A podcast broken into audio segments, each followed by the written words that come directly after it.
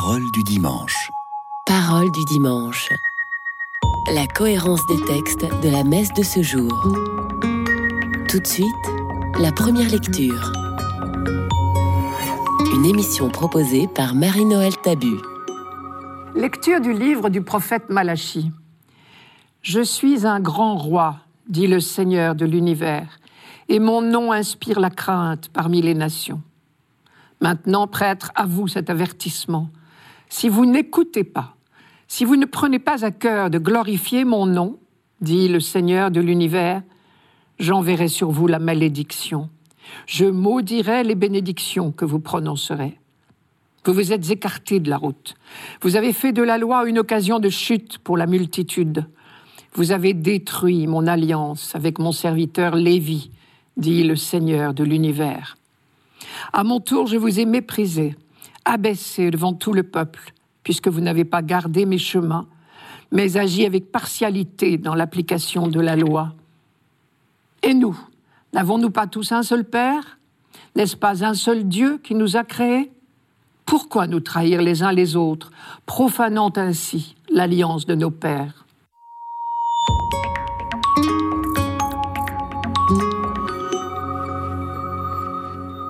Malachi accumule les reproches. Les prêtres, le peuple, tout le monde se fait rappeler à l'ordre. Les prêtres sont accusés de détruire l'alliance. Les laïcs de la profaner. Chose intéressante tout de même, ce n'est pas le même mot. Cela veut dire au moins que les responsabilités se situent à des niveaux différents. Déjà, à entendre le ton violent de ce texte, on peut deviner un peu le contexte. Nous sommes au 5e siècle avant Jésus-Christ, probablement vers 470. Depuis le retour de l'exil à Babylone, on assiste à un relâchement moral et religieux, c'est-à-dire tout le contraire de ce qu'on aurait imaginé. De loin, en exil, on avait imaginé ce retour. Retour au pays, mais surtout retour à la vie de foi, de prière et de fraternité, qui était l'idéal de l'alliance proposée par Dieu. Dieu, lui, n'a pas changé, dit Malachi. Il commence son livre par ces mots Je vous aime, dit le Seigneur, et aussi Je suis Père. Sur cette base, le prophète rappelle au peuple d'Israël, prêtres et laïcs, les exigences de la fidélité à un tel amour. Les prêtres sont les serviteurs de la parole, donc ils doivent l'annoncer sans la dénaturer. Leur fidélité à l'alliance de Dieu se vérifie dans leur fidélité à annoncer cette parole. Si on en croit ce texte, les prêtres contemporains de Malachie méritaient un sévère rappel à l'ordre. Quant au peuple tout entier, c'est dans la qualité des relations mutuelles qu'il vit sa fidélité à l'amour paternel de Dieu. Et il est très intéressant de voir, comme dans un livre extrêmement court, Malachie dit les trois points les plus importants de la foi juive. Premièrement, Dieu est Père. Deuxièmement, il propose son alliance. Troisièmement, cette alliance se vit indissociablement dans le service de Dieu et dans le service des frères. Et tout cela, nous le trouvons ramassé dans le texte d'aujourd'hui. Quelques mots d'abord sur cette formule un peu étonnante. Je suis un grand roi et mon nom inspire la crainte parmi les nations. Le grand roi, en fait, c'est le titre que se faisaient donner les rois d'Assyrie dans leurs heures de gloire. On en a des traces dans le livre des rois d'Israël. On ne s'étonne donc pas que le prophète l'applique à Dieu pour bien affirmer qu'il n'y a qu'un grand roi véritable, le Dieu d'Israël. Mais en fait, cette phrase est pleine d'ironie, car c'est exactement ce que les prêtres faisaient chanter aux pèlerins à Jérusalem. Des phrases comme Le Seigneur est roi à tout jamais étaient habituelles dans les psaumes, ou encore le Seigneur est roi, que les peuples tremblent. Le Seigneur est grand dans Sion, et il domine tous les peuples. Qu'il célèbre ton nom grand et terrible. En parodiant ces belles prières, Malachie insinue C'est bien beau de faire chanter tous ces cantiques, mais vous êtes les premiers, vous les prêtres, à trahir votre prétendu roi. Or, de la part des prêtres, c'était particulièrement grave. Comme disait le livre de Deutéronome, la première fonction de la tribu de Lévi, c'est-à-dire les prêtres, c'était d'assurer la prédication et le culte. Et plus leur mission était noble et haute, plus ils étaient coupables. Dans d'autres versets qui ne font pas partie de la lecture liturgique de ce dimanche, Malachie rappelle la grandeur des débuts du sacerdoce avec Moïse et Aaron. La confiance de Dieu reposait sur eux. Je cite La loi de vérité était dans sa bouche, c'est la tribu de Lévi, et rien de mal ne se trouvait sur ses lèvres. Dans la paix et la droiture, il marchait avec moi. Nombreux furent ceux qu'il ramena de la faute. En effet, les lèvres du prêtre gardent la connaissance de la loi et l'on recherche l'instruction de sa bouche, car il est le messager du Seigneur de l'univers. Mais qui dit mission dit responsabilité. Et c'est à ceux à qui on a fait le plus confiance qu'on fera les plus durs reproches. Et c'est pourquoi Malachie continue, vous au contraire, vous êtes écartés de la route. Alors il ne faut pas s'étonner des conséquences Malachie constate que le clergé a perdu toute influence et toute considération. Et à ceux qui s'en étonnent, il donne l'explication. Il leur dit, votre attitude défigure l'image de Dieu. Ne vous étonnez pas que le peuple se détourne de cette caricature. D'où cette phrase terrible, Je vous ai méprisé, abaissé devant tout le peuple. Voilà pour les prêtres. Autour des laïcs maintenant. Malachie est moins violent, mais tout aussi clair. Quand nous nous maltraitons mutuellement, nous profanons l'alliance. Son argument est tout simple, d'une simplicité biblique, dirait-on. Je cite, N'est-ce pas un seul Dieu qui nous a créés? L'unique fondement de la morale est là, dans le projet de Dieu créateur. Il est notre Père donc nous sommes tous frères. Il y a là toute la loi et les prophètes.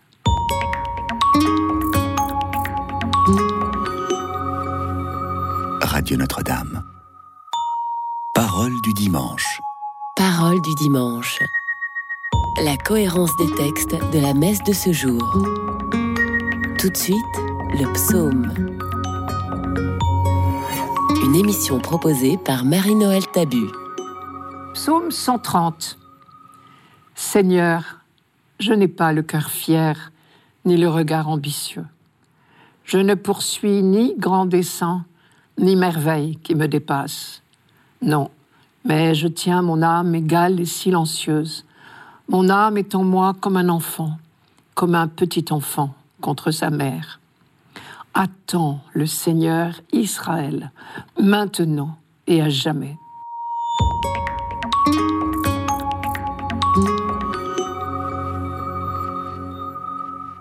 Chose curieuse, d'habitude, le psaume est complètement en harmonie avec la première lecture. Et souvent, on peut se dire, il en est l'écho le plus fidèle. Aujourd'hui, c'est le contraire. La parole du prophète Malachie était violente, sévère. Il fustigeait les prêtres, aussi bien que le peuple, qui trahissait l'idéal de l'alliance. Et en réponse, le psaume est plein de douceur.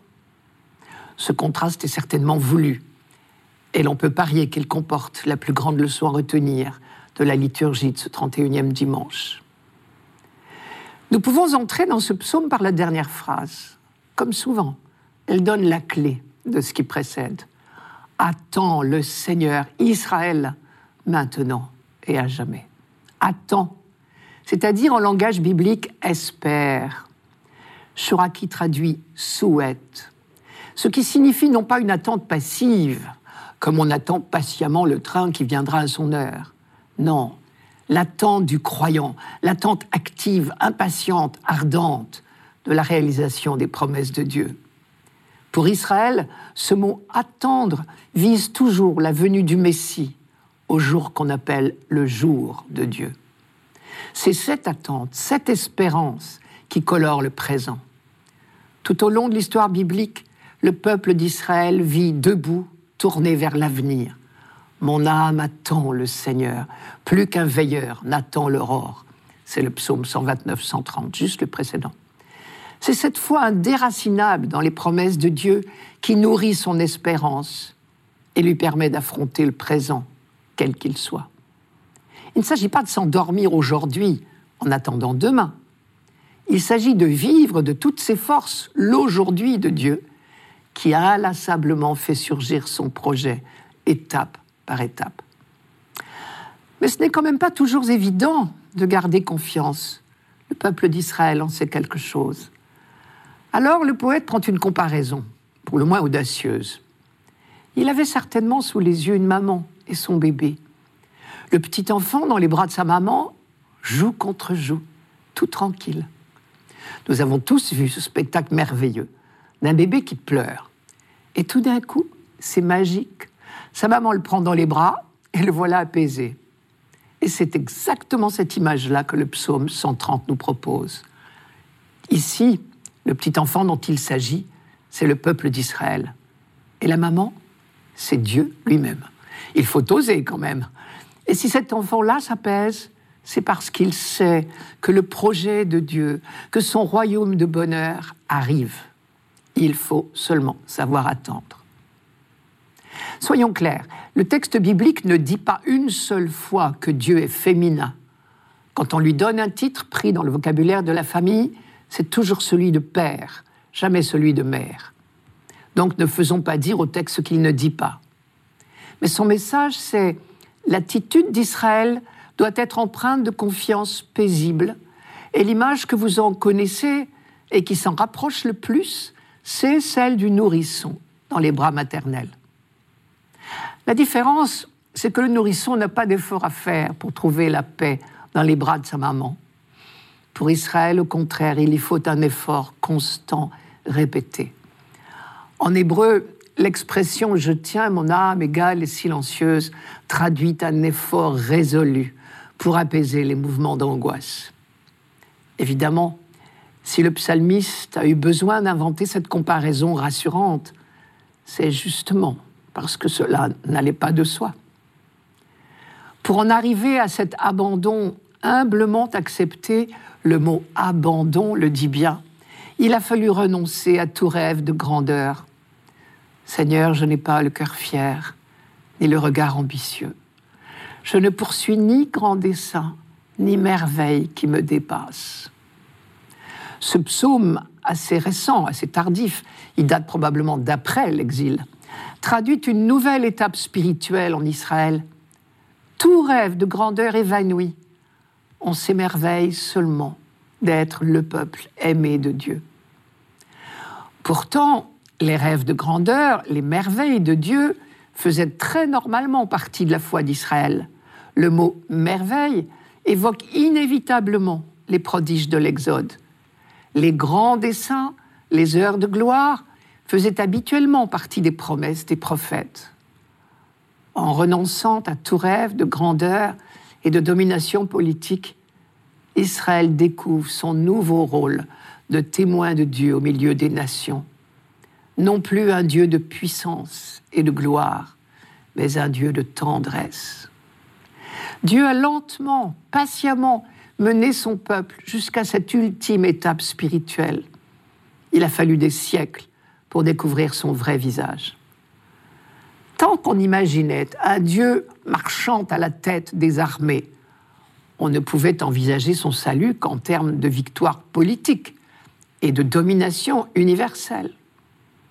Désormais, arrivé au bout de ce chemin spirituel, on attend bien le salut universel, mais cette fois c'est en termes de tendresse et de fraternité. Et là, on comprend mieux alors ce contraste que nous avons relevé plus haut entre la lecture de Malachie et ce psaume.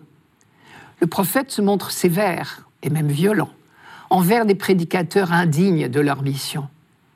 Le psaume apporte une conclusion, un peu comme s'il en disait à ses prédicateurs, voilà les sentiments qui devraient vous habiter. Quittez vos idées de grandeur et de domination, puisque nous sommes tous les enfants d'un même Père. Et à son tour, Jésus s'inscrit dans cette même ligne. Si vous ne devenez comme des petits-enfants, vous n'entrerez pas dans le royaume des cieux.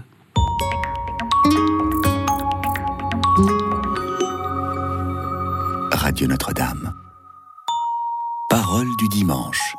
Parole du dimanche. La cohérence des textes de la messe de ce jour. Tout de suite, la deuxième lecture. Une émission proposée par Marie-Noël Tabu. Lecture de la première lettre de Saint Paul apôtre aux Thessaloniciens. Frères, nous avons été pleins de douceur avec vous, comme une mère qui entoure de soins ses nourrissons. Ayant pour vous une telle affection, nous aurions voulu vous donner non seulement l'évangile de Dieu, mais jusqu'à nos propres vies, car vous nous étiez devenus très chers. Vous vous rappelez, frères, nos peines et nos fatigues. C'est en travaillant nuit et jour pour n'être à la charge d'aucun d'entre vous que nous vous avons annoncé l'évangile de Dieu. Et voici pourquoi nous ne cessons de rendre grâce à Dieu. Quand vous avez reçu la parole de Dieu que nous vous faisions entendre, vous l'avez accueillie pour ce qu'elle est réellement, non pas une parole d'homme, mais la parole de Dieu qui est à l'œuvre en vous, les croyants.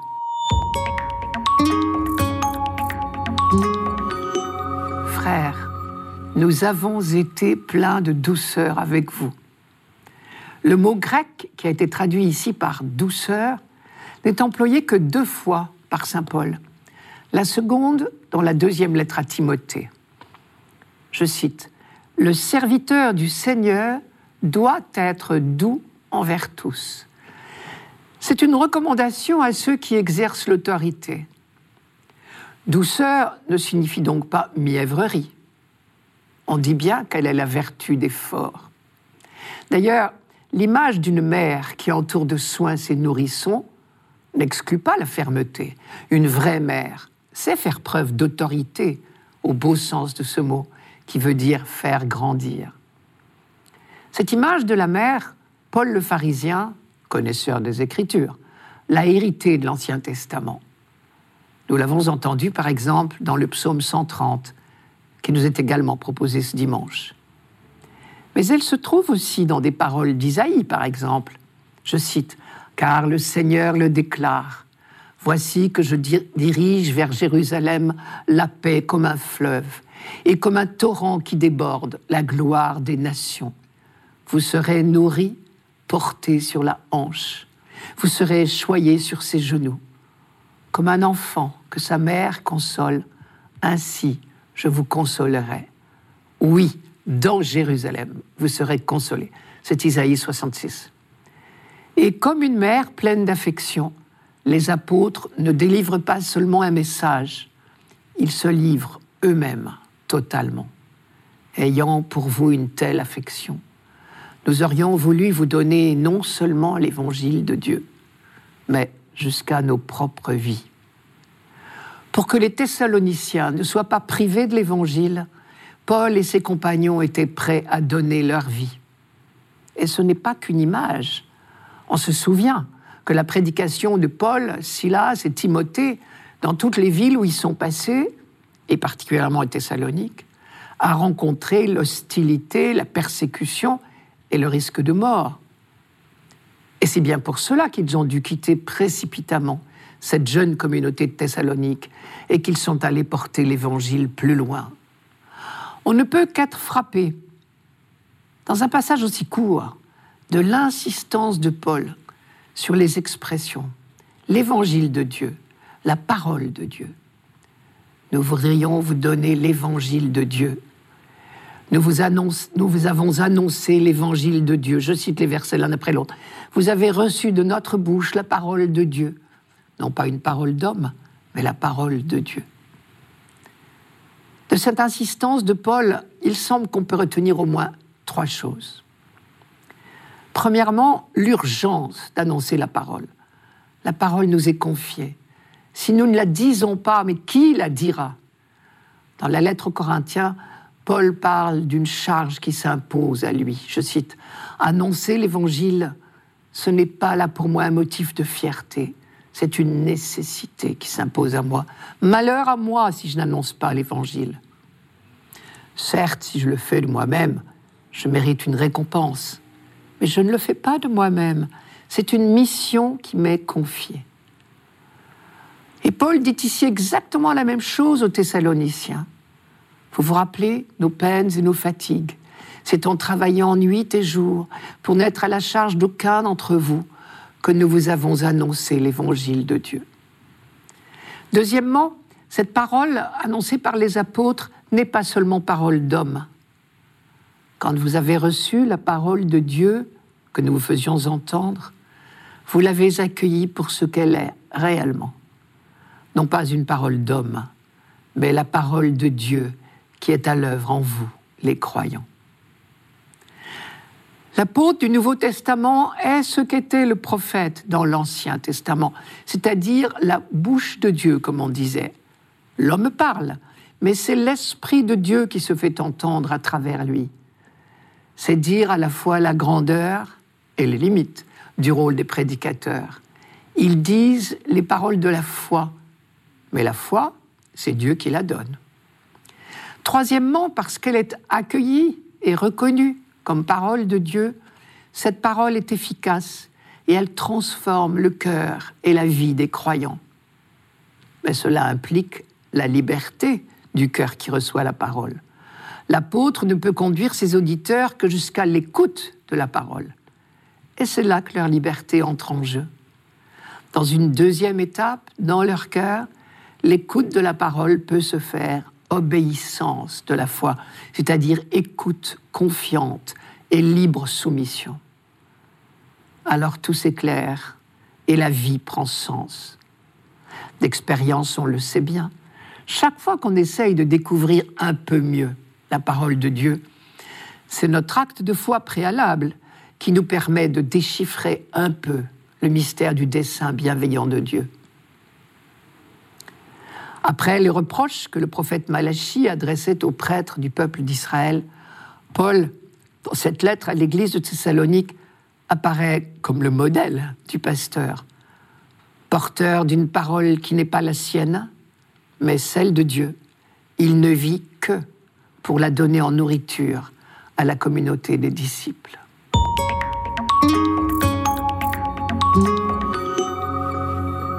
Radio Notre-Dame. Parole du dimanche. Parole du dimanche. La cohérence des textes de la messe de ce jour.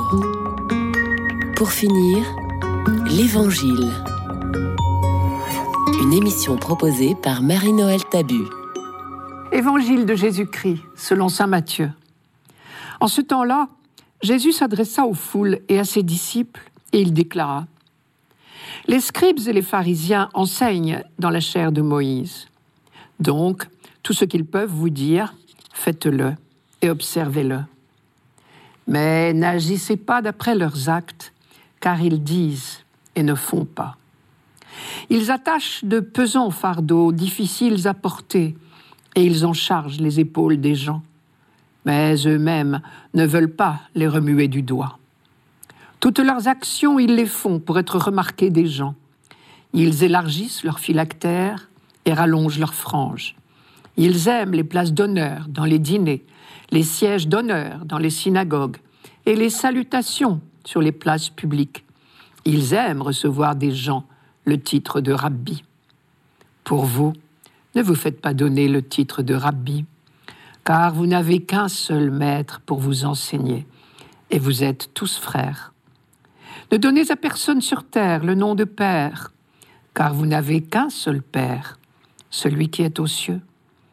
Ne vous faites pas non plus donner le titre de Maître, car vous n'avez qu'un seul Maître, le Christ.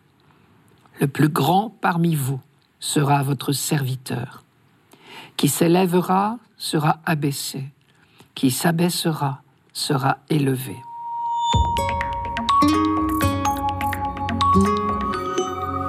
On pourrait appeler ce texte les pièges de l'autorité, ou conseil aux autorités si vous préférez. Qu'il s'agisse des parents, des autorités religieuses, dans n'importe quelle religion d'ailleurs, ou des autorités politiques ou autres. Les pièges ou les travers sont les mêmes. Ici, Jésus les a tous rassemblés en un seul portrait, qui devient du coup caricatural. Bien évidemment, aucun pharisien ne répondait à ce portrait robot. Au contraire même, les pharisiens, dans leur ensemble, étaient des gens très respectables, soucieux d'être fidèles à l'alliance de Dieu. Et l'exemple de Paul, le pharisien qui pouvait se vanter d'observer scrupuleusement la loi, est là pour le prouver.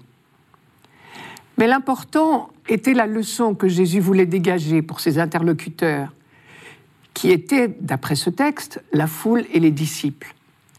Car après ce portrait, Jésus va dire, pour vous, pour vous, ne tombez pas dans ces pièges, dans ces travers que je viens de décrire. Premier piège, ils disent et ne font pas. Deuxième piège, pratiquer l'autorité comme une domination et non comme un service. Troisième piège, vouloir paraître. Quatrième piège, se croire important, avoir le goût des honneurs. On voit bien tout de suite que ce sont des travers communs à beaucoup de gens investis d'une charge, quelle qu'elle soit. Premier piège, ils disent et ne font pas. Ce travers est tellement humain que de nombreux commentaires juifs de la Bible insistaient sur l'importance de pratiquer ce qu'on enseigne. Deuxième piège, pratiquer l'autorité comme une domination et non comme un service. Ils attachent de pesants fardeaux difficiles à porter et ils en chargent les épaules des gens. L'avoir, le savoir, le pouvoir peuvent être prétexte à domination ou à supériorité, alors que cela peut aussi bien être vécu comme un merveilleux moyen de servir les autres. Encore faudrait-il ne jamais oublier que tout ce que nous possédons nous est seulement confié comme une responsabilité à exercer au bénéfice de tous. Troisième piège, vouloir paraître. Toutes leurs actions, ils les font pour être remarqués des gens. Ils élargissent leurs phylactères, ils rallongent leurs franges.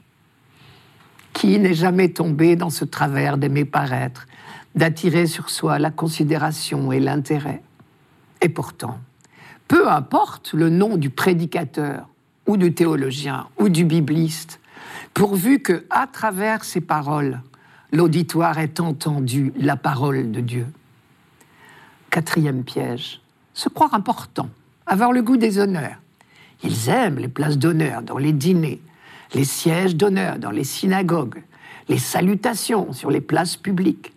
Ils aiment recevoir des gens le titre de rabbi. Pourtant, les titres, les décorations gardent un sens, mais ce n'est pas la personne titrée ou décorée qui est en jeu. Ce sont plus profondément les valeurs qu'elle représente. Il faut être très humble pour porter sans ridicule les honneurs dus à son rang. Après cette énumération, le texte se retourne. Pour vous, dit Jésus. C'est la clé du texte qui nous invite à un nouveau mode de vie et de relation. Ne vous faites pas donner le titre de rabbi. Ne donnez à personne sur terre le nom de père. Ne vous faites pas non plus donner le titre de maître. Voici encore une fois dans les paroles de Jésus un appel à la liberté. Que ceux qui portent un titre ne prennent pas les honneurs pour eux et se comportent en serviteurs. Que ceux qui n'en portent pas ne tombent pas dans la servilité ou la courtisanerie. Ne donnez à personne sur terre le nom de Père, car vous n'avez qu'un seul Père, celui qui est aux cieux. On peut bien sûr continuer à employer les titres de Père et de Maître, mais en leur donnant leur vrai sens et pas davantage. Ceux à qui nous donnons ces noms-là sont parmi nous le rappel vivant que nous n'avons qu'un seul et unique Père qui est dans les cieux. Et Jésus termine en disant, qui s'élèvera sera abaissé, qui s'abaissera sera élevé. Nous ne sommes pas dans le registre de la récompense ou de la punition. Beaucoup plus profondément, il y a là une des grandes joies de la vie, la force de l'humilité. Dans le mot humilité, il y a humus, la terre. Le secret, c'est d'être assez lucide pour se reconnaître petit, à ras de terre.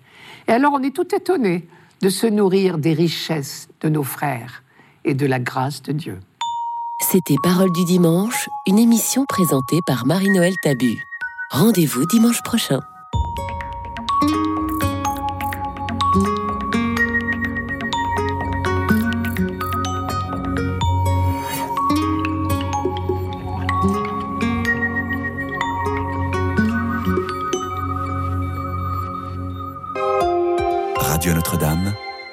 Prend un sens.